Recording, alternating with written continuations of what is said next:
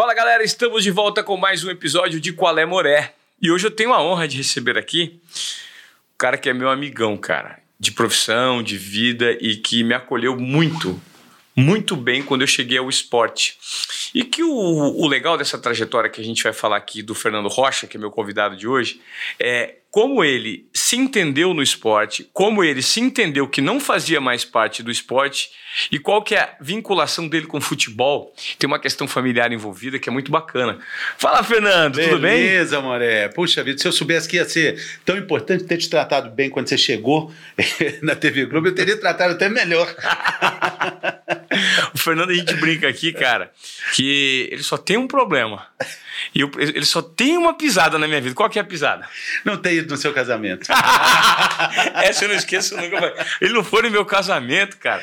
O cara é. não foi lá pra Venceslau no meu casamento. Quase que eu rompi com ele. Eu falei assim: não, bicho, a amizade é maior. É. Meu amigão do peito. O cara que me acolheu quando eu cheguei no departamento de esporte da TV Globo. E um cara que fez sempre grandes reportagens de esporte, porque é um cara muito conectado a comportamento, a maneira de enxergar é, sempre olhando um ponto de vista diferente é, sobre o ângulo esportivo, né? O Fernando, como é, que, como é que foi a sua história do esporte, cara? Como é que, como é que surgiu? É, é eu, eu sempre eu era ator de teatro, radialista, como você também foi. Comecei no rádio, fui para a televisão, mas no meio disso tudo, sendo ator de teatro. Quando a, a, televisão aparece na minha vida, eu comecei fazendo reportagens comportamentais, contando histórias, e eu peguei logo isso assim de pensar: poxa, eu sou um contador de histórias. E também sou cruzeirense. E também gosto muito de futebol. E, e combina, né? Um jeito de contar boas histórias com bons jogos, boas reportagens. É. Um programa na Globo como o Esporte Espetacular é maravilhoso para quem, quem tem esse perfil, né? Sim. Então, eu, eu não tinha muito o perfil do dia a dia, da rua, aquela dinâmica de fechar a matéria na mesma hora e de voltar e de fazer um link sobre congestionamento, sobre rebelião. E o esporte foi naturalmente sendo um lugar agradável de se estar. E ali eu fiquei, ali eu fiz pousada, ali durante mais de 10 anos, trabalhando em, primeiro em Belo Horizonte, depois no Recife, e depois um pouco no Rio, depois em São Paulo, é, contando histórias, basicamente contando histórias. Eu não sou um entendedor de regra, de futebol, eu não entendo muito bem de tática, eu não entendo muito bem, assim, como é que um time ataca, como é que ele sobe a marcação, isso eu não entendo, mas eu entendo o que é uma emoção do jogo, eu entendo o que é aquele calor ali, o que, que é estar tá numa, numa disputa, né? É, o que, que é um zero a zero, né? Eu sei o que, que é. E eu fui me adaptando a isso. O esporte foi um lugar onde eu fiz grandes amizades, como você, e contei grandes histórias em, em, reportagens bem legais. Eu gostava mais das reportagens do que dessa cobertura diária ali, de ficar, Sim. vamos lá, entrevista, fala fulano. Sou de uma época, você também é, que você escolhia quem você ia entrevistar. Vamos é. entrevistar o Cicinho, que te, colocou uma música é, de mensagem dele no celular, né? Você ligou, você ligou para o Cicinho. Foi mesmo. Lembra disso? Foi. Você podia falar com ele. Ô Cicinho, conta aí como é que é. Vamos pegar o seu Fusca, daí surge aquelas suas histórias, né? Carona, é. de carona com, com... Carona com jogadores, é verdade. Hoje, eu diria, Ivan, que é, se não é impossível, é perto de impossível você fazer matérias como aquelas que você fazia, como as que eu fazia. Só de um tempo que você, ia, você acompanhava o, o trem dentro do gramado dentro do gramado. Você escolhia quem que você ia entrevistar, você falava sobre oh, esse cabelo novo aí e tal, e só é. você tinha. Só, Só você. você. É verdade. Hoje não, hoje é tudo pasteurizado, tudo é fabricação de, de, de linha de montagem. É. Um cara dá entrevista e dali saem todas as reportagens. Para você fazer uma reportagem específica, com alguém, tem que ligar, tem que mandar e-mail, tem que pedir firma reconhecida. Ficou mais sem graça, né? O que, que nesse período que você teve no esporte, que te chamou a atenção em relação ao aprendizado e comportamentos? Porque a gente é, sempre teve a oportunidade, né, Fernando, de estar pertinho dessas pessoas, que para muita gente é, é intocável, é, são aquelas pessoas, são heróis, né? Os, os, atletas, atletas de alto rendimento, principalmente no país que nós vivemos, é, os atletas do futebol são super-heróis, né? Eles são a Liga da Justiça, o Super-Homem, o Batman, é são o, heróis. É o Homem de Ferro, são os, os jogadores de, de futebol que te chamou atenção nesse cenário, assim, quando você frequentava esse meio? E são pessoas comuns, não são? É fácil? A sociedade, você acha que glorifica demais essas pessoas? É merecido isso? Não é? O que você absorveu do ponto de vista assim, humano? É, eu acho que essa colocação de que eles são heróis é, é muito pertinente. São realmente heróis e, enquanto heróis, existem estágios ali, né? É, o herói estabelecido ali, que é o cara titular e bem, time ganhando, aí tem uma outra postura, tem um outro jeito de chegar nele. Tem um cara que está num time ruim, embora seja bom, o time não está bem. Tem um cara que está machucado, está voltando, está na reserva. Esse cara tem, tem até mais acesso a ele. É. é. um jeito mais até importante de cultivar ali, porque você sabe que ele vai ficar mais. É, é, é só uma fase, ele vai, a fase vai passar, ele vai voltar a ser o que era. Então tem, tem estágios, né? Ali naquela percepção, ali naquele recorte social ali do campo, campo que eu digo campo de treino, nem só do jogo. Ali tem um universo, né? Para você ver, assim, olha, esse cara, olha como é, é, é nítido isso, né?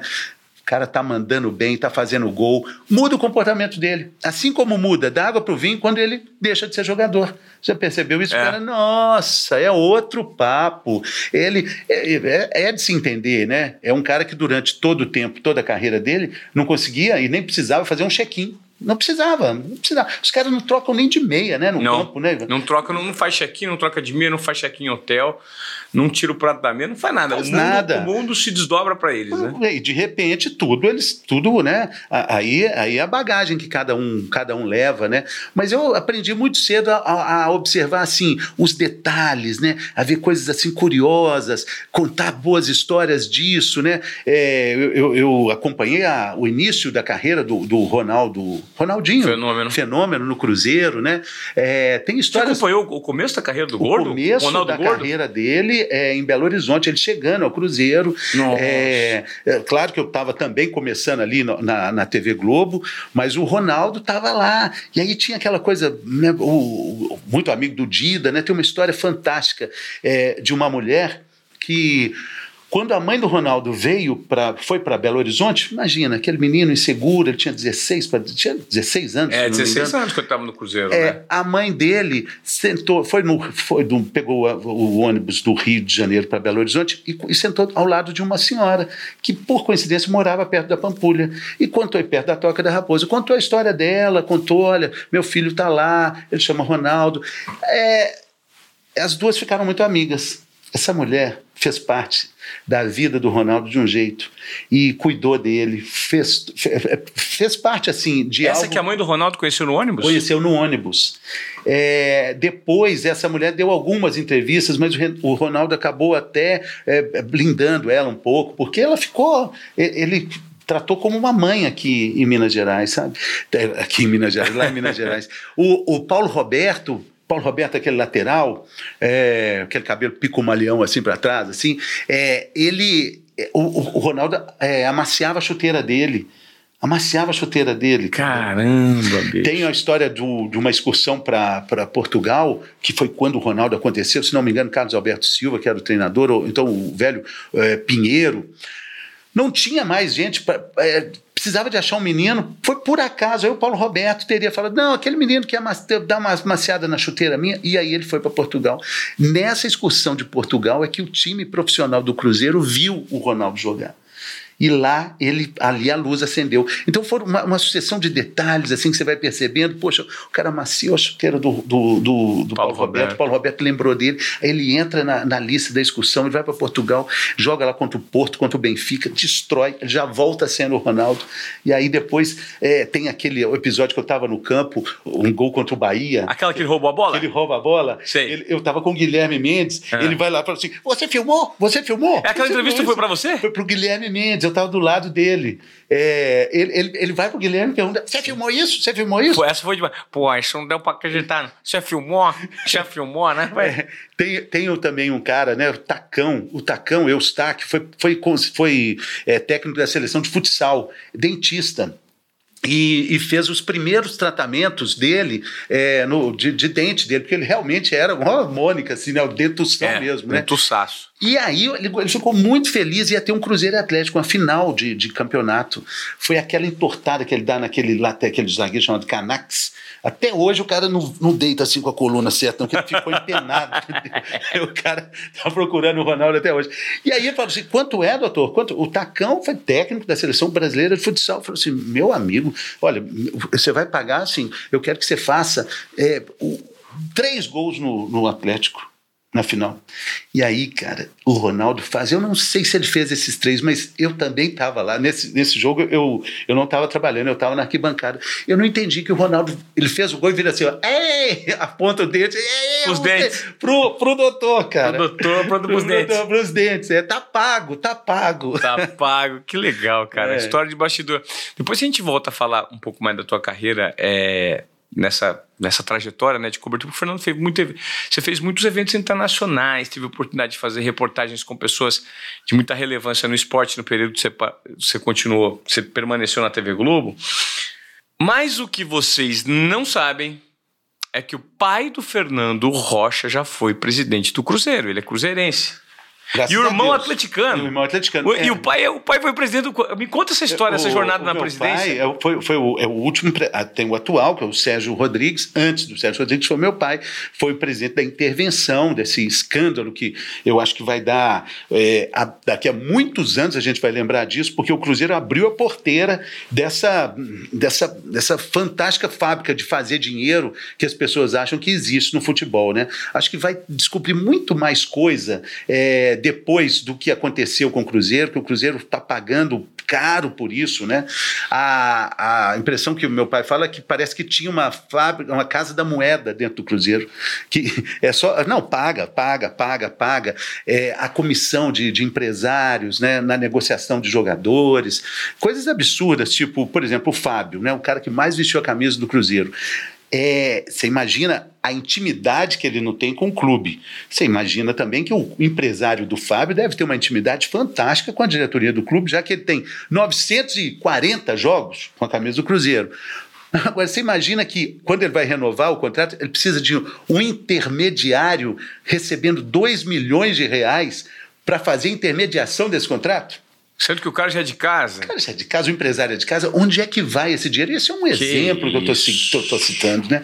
Então, é, infelizmente, né, o sonho de todo torcedor é, é, ser presidente do seu clube, né, chegar nesse ponto mais alto, né, é, mas se não for, pelo menos você tem um sonho. Meu pai foi presidente, então é uma alegria que eu tenho.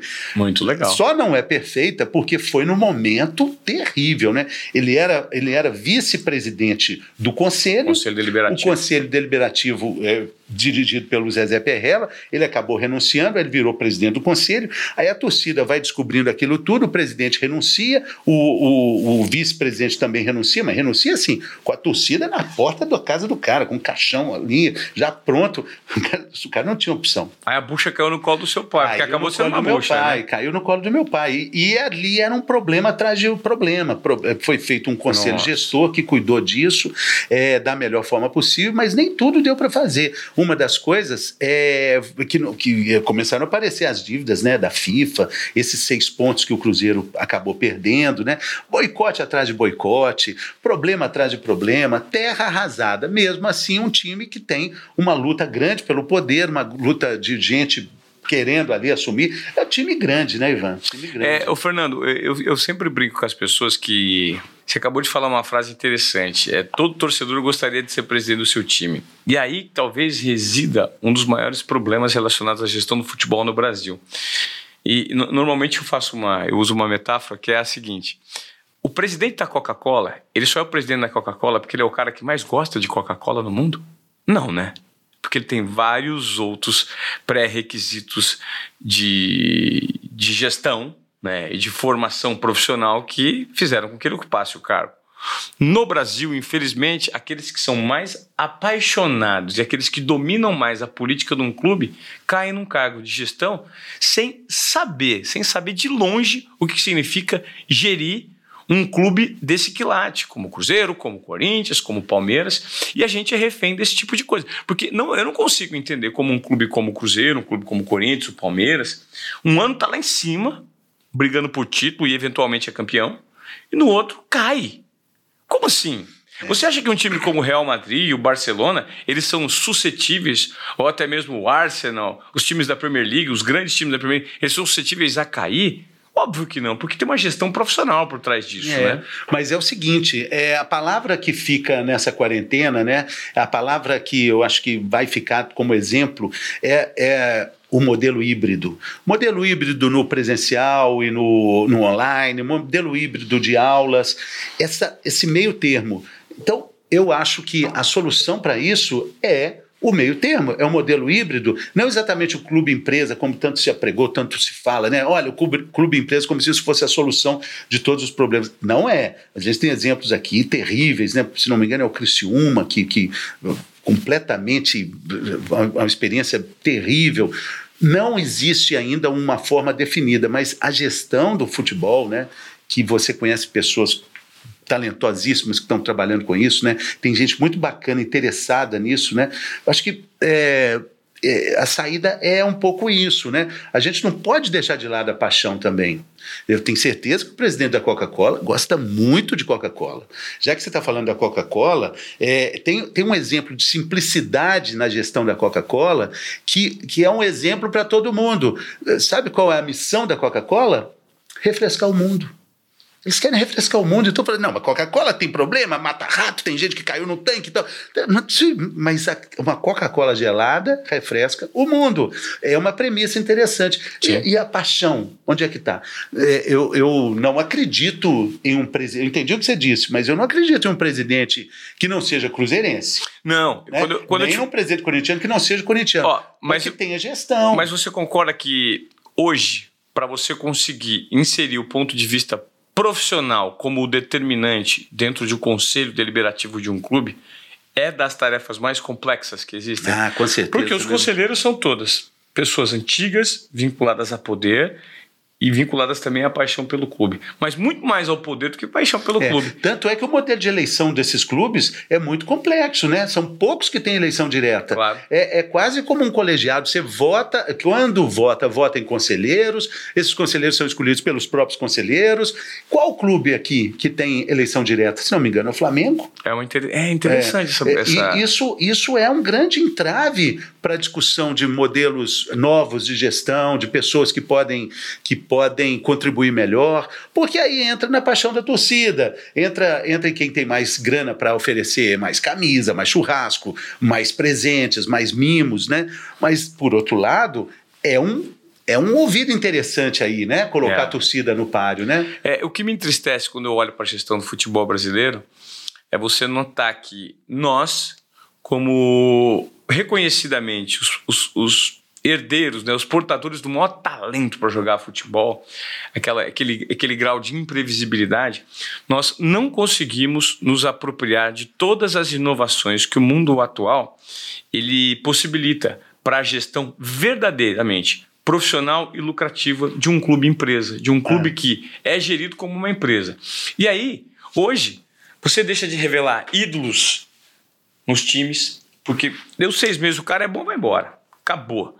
Você deixa de fomentar duelos interessantes e memoráveis entre times como existiu no passado. Para mim, o último grande que eu lembro talvez tenha sido o Santos do Neymar contra o Ronaldinho, contra o Flamengo do Ronaldinho Gaúcho, em que você tinha de um lado Gaúcho e do outro lado do Neymar.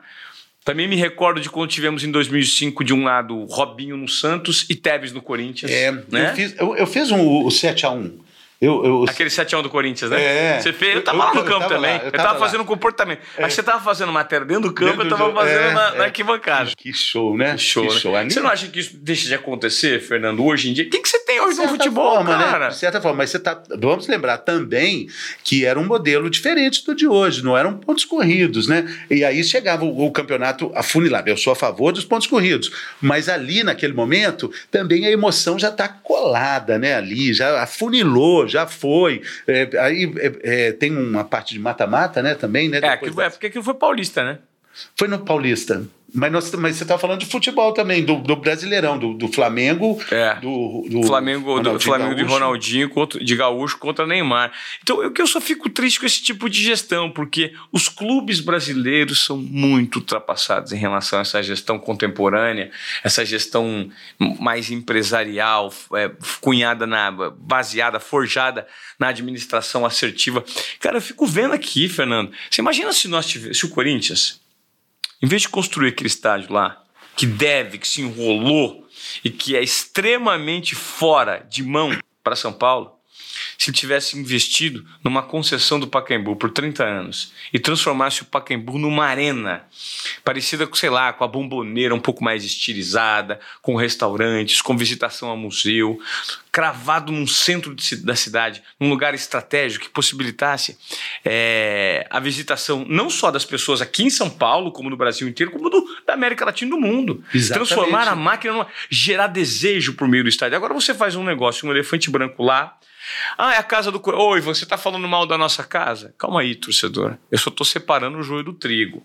Uma coisa é ter casa, outra coisa é ter uma casa, uma mansão num lugar deslocado e que não. Vocês já foram no estado do Corinthians? O estado do Corinthians, cara, tem um monte de fio jogado embaixo Ivan, das, das, já, já das torneiras, campeão lá, cara. né? Já fomos campeão da Copa do Brasil lá, né? Já ganhamos, já, já levantei uma taça lá, né? Pô, mas aquela, Não é por nada, pô, não. Pô, mas aquela vez, aquilo ali foi bater em bêbado, cara. Corinthians tava capenga, vocês estavam com o timaço. mas foi pra Estavam voando, é. É, ah, tinha é, é, Thiago Neves, né? Timão, Fred, Thiago É. Neves. É o time que acabou rebaixado, cara. Foi mas mesmo, mas cara. é o seguinte: o legado da Copa não adiantou nada pro, pro, pro Brasil, né? Ah, Esses o legado da Copa é uma você vê- farsa. Você vê, lá em vão com- Manaus. Manaus, em Cuiabá, rapaz, vai estádio em Cuiabá. de preso, né? Lá em Manaus. Manaus não é uma cidade identificada com futebol, como Não. é, por exemplo, Belém, que ficou sem estádio. Goiânia. É, estádios estádio pasteurizados, cara. Você não, antes era legal você ver um jogo assim, você vê, puxa, esse estádio é o Beira Rio, porque tem um, um alto-falante vermelho e outro branco ali. A rede do Maracanã é uma rede que é mais fofa, assim. A rede do Mineirão é maior. Hoje. Você não tem jeito de saber onde que é, se é a arena, eh, eh, se é a arena do, do Corinthians, se é o Mineirão, tudo igual Maracanã, tudo igual. Perdeu-se a chance de fazer, como você disse, tornar o Pacaembu símbolo, que é um dos Sim, mais charmosos do mais Brasil, charmoso do Pacaembu, Brasil. né? Agora fica uma cidade como São Paulo que tem o, o, o Morumbi, que também é, é completamente ultrapassado, mas poderia ser utilizado na Copa, precisava fazer. Temos aí três, três estádios, né? Não, é bizarro, cara. É bizarro. O que você que que você tá fazendo com o estádio de Cuiabá? É. Sucateado lá, grama ferrada, Totalmente, manutenção zero, totalmente. um custo enorme para manutenção. Então, é, o futebol no Brasil, ele é ainda vergonhoso, né? Perdemos a, a chance. gente, né, de- gerenciamento. Cara, se a gente tá falando de futebol, Fernando, que dizer da Olimpíada, cara? É, O que dizer da Olimpíada, cara? pior ainda, né? Pior ainda, cara. O Rio de Janeiro não se apropriou de nada que poderia ter dado um salto na cidade em relação à visibilidade mundial, à organização. É. Cara, que Aí você tristeza. pega cidades né, que tiveram Olimpíada recente, recentes, assim, né? Eh, nessa- Nesses últimos, né, no século, né? Por exemplo, falar de Barcelona. Barcelona É, Barcelona talvez tenha sido a cidade mais impactada, né? Londres legado também, Londres também, mais, né? mais força. É, porque também nem precisava tanto, né? Mas, puxa vida, eu acho que é um exemplo negativo, né? De, de- do que não, não, não deve ser feito, né? É, e tudo a gente teve aqui. A gente teve uma, uma Copa do Mundo e uma Olimpíada, infelizmente não aproveitamos nada. Vamos voltar para o papo da sua cobertura esportiva. O que, que você teve a oportunidade de fazer no período que você teve no esporte, Fernando? De grandes eventos assim? E você, você tem alguma grande cobertura que te marcou? Olha, Ou contato com algum grande atleta? Eu, eu, eu fiz a Copa América de, de 2004, que teve aquele Brasil e Argentina fantástico, né? Com o gol do Adriano? Com o gol do Adriano, eu tava Faltando lá, segundos pro final, aquela, vi- É. aquela virada na frente da área ali com a perna esquerda, pau! Mas foi muito bacana estar no gramado e ver. Aquela Copa América foi onde? Foi no, foi no Peru. Foi no Peru. Cara, é, ficou, ficou muito marcado ali. Naquela época, o Sorin jogava no Cruzeiro, né? E eh, ver os jogadores argentinos, cara. Esperando, sabe aquela cena assim que você só vê na televisão, os caras com a medalha, mas assim, querendo cuspir na medalha, querendo tirar aquilo ali. Eu querendo falar com o Sorin, falando, Sorin, sou cruzeirense! e, mas foi muito bacana estar ali de perto, estar no gramado, vendo aqueles jogadores ali, sabe, aquela, putz, aquele gosto amargo ali, porque passou perto ali para eles, né? Foi, cara. Passou muito perto. Aquilo né? foi sofrido demais, porque é, todos nós, inclusive, pensando que aquele jogo tava, é, tava perdido, cara. É, e até é. que o Adriano faz aquele gol, fica, não é possível. O cara É. fez esse gol, arrancou da É. cara. E por falar em Adriano, você entrevistou o Adriano? O Adriano estava lá nessa Copa, né? Nessa Copa América, né? E eu, eu não fazia parte da cobertura da. Porque estava o Mauro Naves, estava o Eric já começando a despontar, Eric Faria, e eu fazia o. fazia confusão. Ia lá, que vendia? Vende milho assado, vende é, pipoca doce, salgada, com pimenta, fazia essa, esse rame-rame lá no estádio. A zoada, né, bicho? A zoada, fazia zoada, a, a greia, a greia. Mas. É, o Copa é o, Ca- o Canuto. tipo o isso. Fernando, aliás, foi um dos caras que tinha a mesma linha do Canuto lá na TV Globo. É, e ele foi bebemos da mesma como, água, como né? tal, Eu, né? Regis. Eclético. Regis Rezin, Márcio Canuto. Amigão, alegria. Sabe quem Ah. também era do esporte, que pouca gente. O Datena, cara. O Datena é o mais maluco de todos. O Datena que começou isso. É, Eu peguei umas reportagens do Datena na época que a gente estava na TV Globo para assistir. Eu fui lá no SEDOC, Cara, é no departamento de arquivo lá, então arquivadas as reportagens antigas. Cara, tem uma. Eu coloquei na redação uma vez pra gente ver. O Datena foi para Ribeirão Preto fazer uma entrevista com o Sócrates no carnaval. E aí, eu não sei quem. Eu está todo aqui o doutor, o doutor Sócrates com os amigos dele. O Sócrates numa república, velho. Com a meia dúzia de pingaiada. Os pudim de pinga, cara. Tudo largado lá. E aí o Sócrates, ô, doutor, chega aí, ô, o que, que você tá fazendo aí, doutor? Tomando o quê? Aqui é mé. Aí, a base de muito mel. Oh, eu datei no abraço o Sócrates, os dois caem no chão. Tudo bêbado. Eu acho que se bobear o Datena tava chapado também. Eu- eu- o Datena, eu lembro de uma dele, que ele, que ele começa a falar, assim, ele tá fazendo uma passagem, de repente ele pega a máquina e rapa o cabelo dele, bicho. Começa a passar a máquina no cabelo dele. O cabelo dele Ele mesmo. fica careca. Pular na piscina é a coisa mais normal, né? Tá andando, ah, pum, pum, pum, cair na piscina. Bicho, é, é ali que começa a loucura, né? É, e a gente achava que a gente era louco. É. Quando você pega lá atrás, tem uns malucos muito é antes que bacana. você. É. Raul Quadros, outros também maluco. Raul também Quadros, é, fazia o esporte espetacular, reportagens antigas. É, mas, enfim, né? Assim, essa loucura foi sempre é, um território que muita É. gente ia com cuidado nela, né? O Canuto era repórter esportivo também. O Canuto foi responsável pelo, pela lenda chamada Jacozinho, né? Jacozinho! Jacozinho!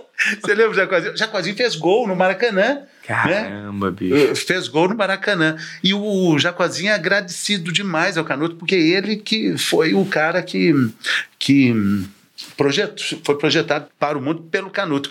E o mais curioso é que o Canuto era o diretor de jornalismo da TV Gazeta de Alagoas. Diretor de jornalismo. E virou repórter da TV E aí, enquanto era repórter, ele era.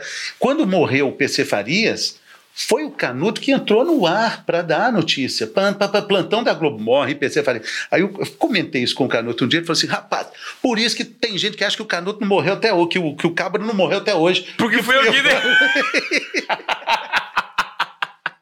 Tem gente, o povo não acredita que, que, o, que o PC Farias morreu, acho que ele fugiu. Vou colocar o canuto pra dar entrevista, pra dar a informação, plantão, furo. cara, dá o plantão, dá o plantão.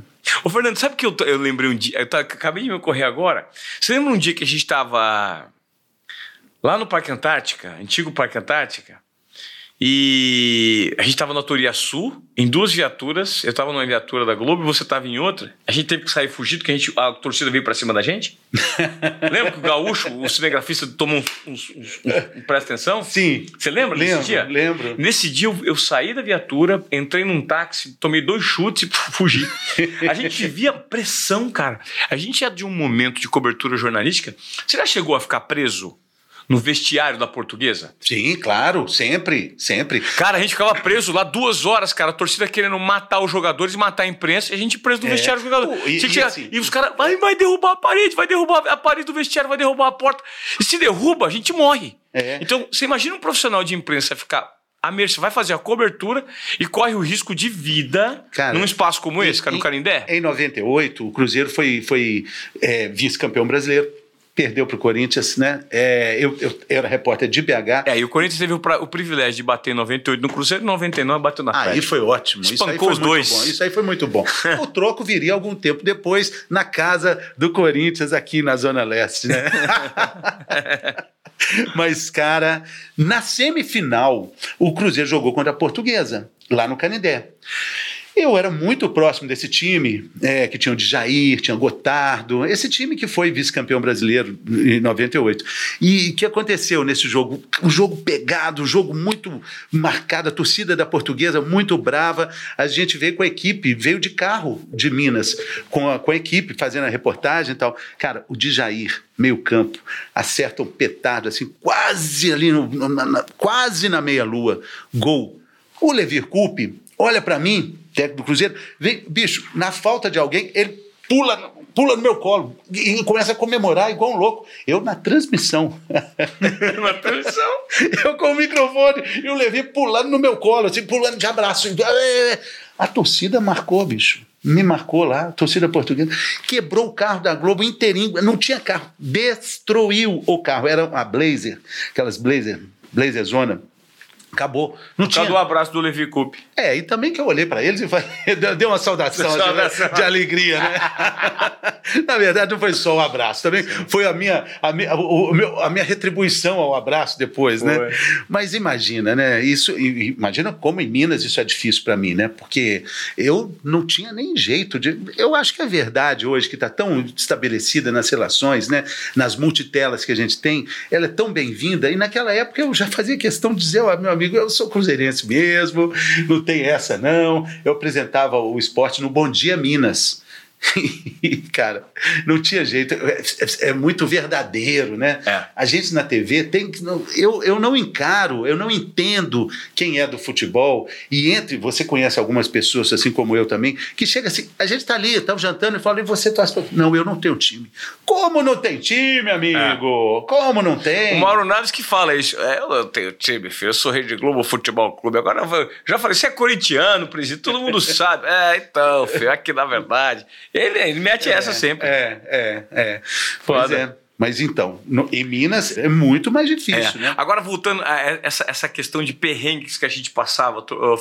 Cara, eu lembro que eu passei perrengue em estádio da Portuguesa, estádio do Palmeiras, estádio. Cara, esse eu vou falar. Você já foi pro Moisés Lucarelli? São Caetano? Ponte Preta. Ponte Preta. Cara, a torcida da Ponte Preta, cara, como era difícil. É, não, nunca tive lá. Eu já tomei, eu já tomei copada de xixi, de urina dos caras. Os caras conseguiram jogar nas minhas, nas minhas costas esse cabelo, tudo, cara. Nossa E aí você tá lá fazendo matéria, você tá todo sujo, assim, cara, eu mereço isso. Como era difícil você lidar, e, e ainda é, né, Fernando, lidar. Tanto que, recentemente, antes de eu sair da TV, é, os repórteres não podiam mais fazer é, reportagem no meio da torcida. Isso né? acabou. Essa é uma prerrogativa que a gente tinha, né? Tinha. A gente tinha. A gente andava no meio da é, torcida. A gente né? andava, a gente andava. Hoje, hoje infelizmente. Não consegue mais. Não, não tem jeito. Existia uma rivalidade muito grande do Palmeiras com a TV Globo, né? O Palmeiras odiava a TV Globo de um jeito, ainda é assim, eu não sei. Ainda, pior. Mas, é, é, tanto que eles não fecharam, né? O Palmeiras no ano passado foi o último a fechar é, com a TV Globo para transmissão de alguns jogos do Campeonato Brasileiro, tanto que a TV ficou sem transmitir, acho que dois ou três ou quatro jogos do Palmeiras, porque eles não aceitaram a cota de patrocínio, e agora a TV está com um enorme pepino né, para manter esse campeonato no ar, que já que retiraram. A gente está falando hoje, a TV está sem cota de Casas Bahia, para o futebol, lembra? São seis cotas, né? E essas seis cotas sempre foram muito disputadas e valorizadas no mercado. TV no mercado. Se não me engano, é 300 milhões, 280 milhões, 330, um negócio assim a cota anual de, de cada uma dessas seis marcas.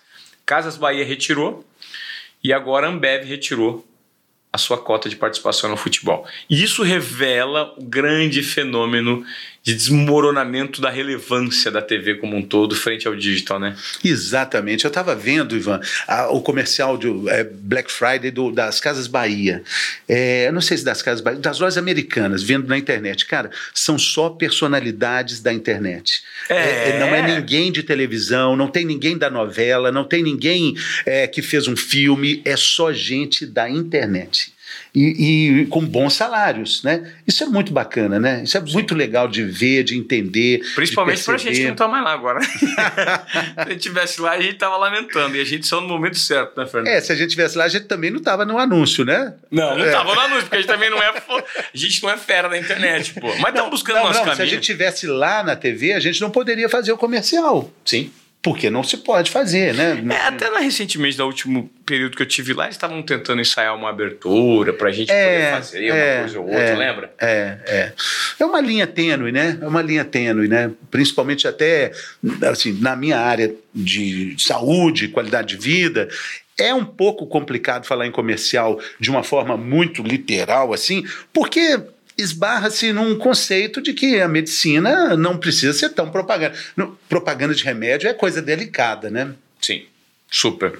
Ô, Fernando, curioso, né? Você, você é um cara, um dos mais ecléticos que eu conheço, porque é ator, é apresentador, é jornalista, foi repórter esportivo, é palestrante. É, teve essa jornada e esse aprendizado e essa relação tão próxima com até o, lado de gerenciamento por meio do seu pai, que foi presidente do Cruzeiro por um, por um período aí de, de contenção. E, e agora, Fernando? É, é, a gente está vendo que você está fazendo um movimento super interessante no digital, né? Eu recentemente fui ver sua palestra, cara. A sua palestra é legal porque você, eu sempre te disse isso. Você talvez seja a pessoa que consegue mais inspirar por meio da análise do comportamento das pessoas comuns e inspirar por meio das, da, da, simplicidade como você se comunica. Eu tive o privilégio de ir na sua palestra agora e surgiu uma palestra nova, né, cara? Surgiu. Você tinha uma anterior, agora tem a nova. É, na minha trajetória inteira, eu me defino, como eu disse no início, como um contador de histórias. Gosto de contar histórias, gosto de, de você também é um bom contador de histórias, né? É, eu acho que essa é a nossa grande, o nosso grande capital, o nosso grande material de trabalho é esse. E as, as histórias estão aí para serem contadas de diversas formas, é. É, em diversos meios, em diversas mídias, de diversos é, modelos, né?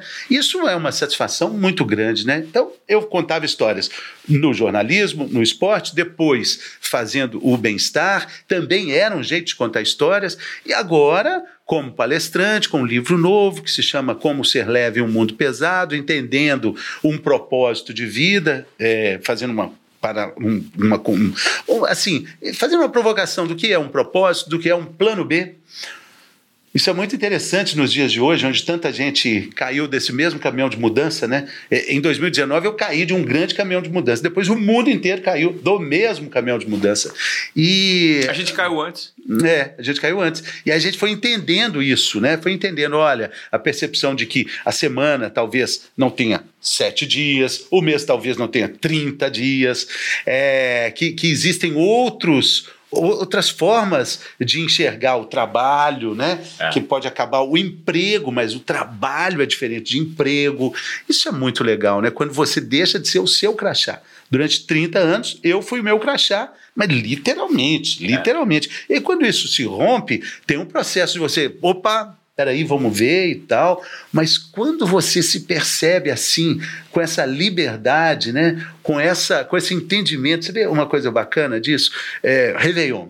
Né? Ah, qual plantão que você está? Meu filho, que trabalha como repórter esportivo, fala: pô, eu estou no plantão, mas eu estou de folga no Réveillon, mas o campeonato não vai parar, que isso, que aquilo.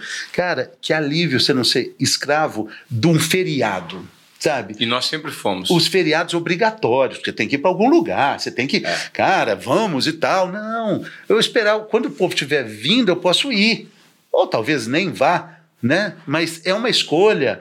É, isso é muito bacana. É tão interessante que a gente precisa de um tempo para adaptar a cabeça, para adaptar a percepção disso tudo, né? Super. Nós vivemos esse período até de uma maneira, né, meio que parecida, né? Parecida, mais ou menos parecida. Ou menos. É. Tem, tem duas lembranças que me ocorreram agora que vão fazer sentido para você.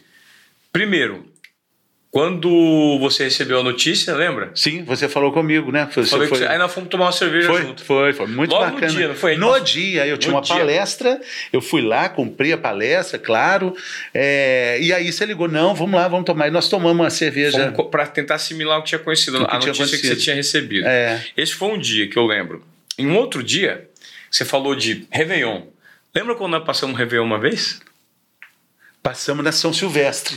Né? E aí A nós gente- saímos dois. Na virada do ano, a gente, na virada a gente não tinha encontrado Não tinha. um lugar para ficar ainda. É.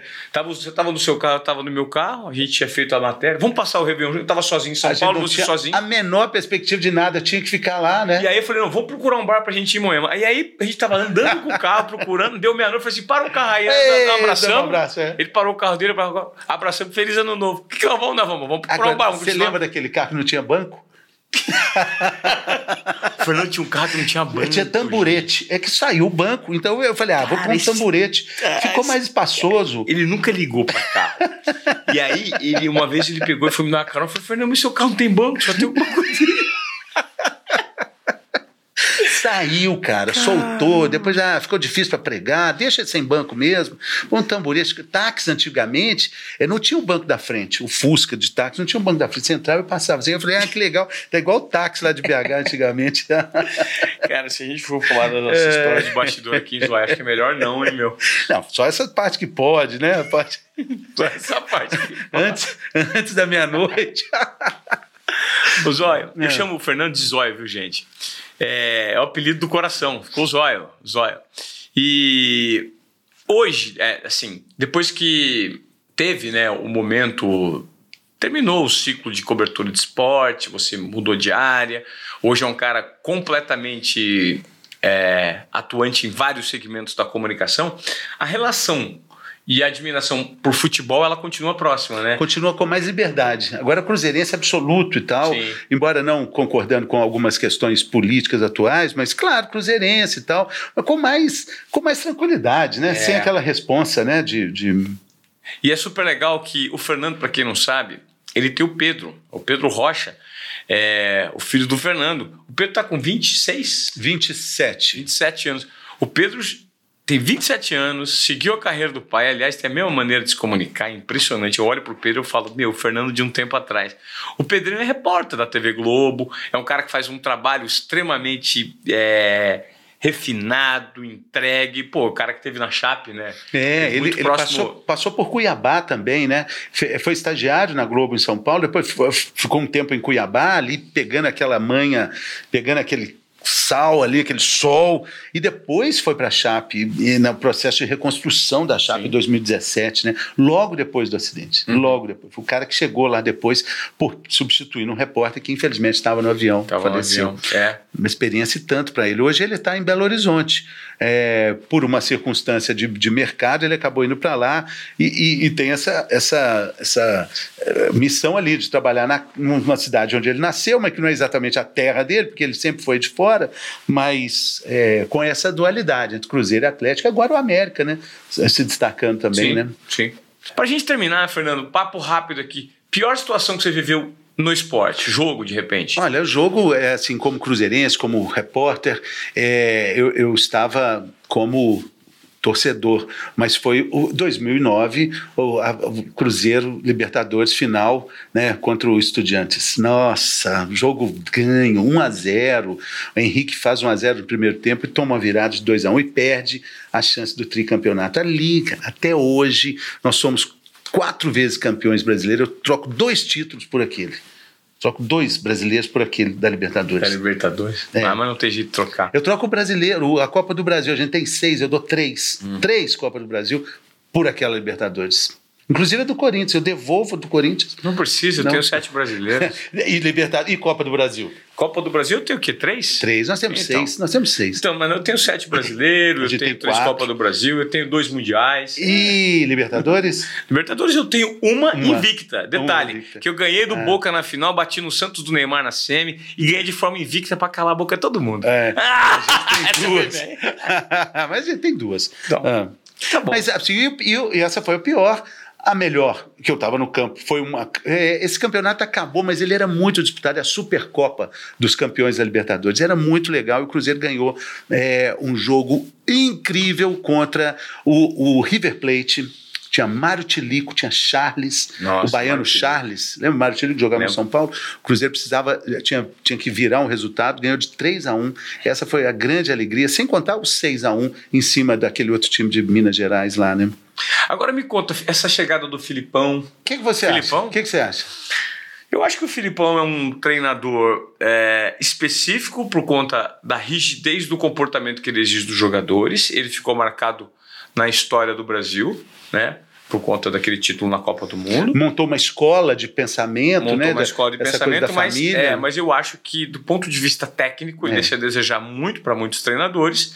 E o 7x1 tá na conta dele, que foi a maior vexame da história do futebol mundial. Então, só por conta disso, eu acho que não, ele não merece. É, eu também acho que é, existem questões extra-campo. Tipo, no Cruzeiro ele chegou e deu muito certo um- uma atitude que ele implementou lá. Não existe mais grupinhos, é, não existe mesa separada na hora do café, da- do almoço do jantar, não existe celular durante as refeições e, e o- aquele conceito, a família, família Filipão.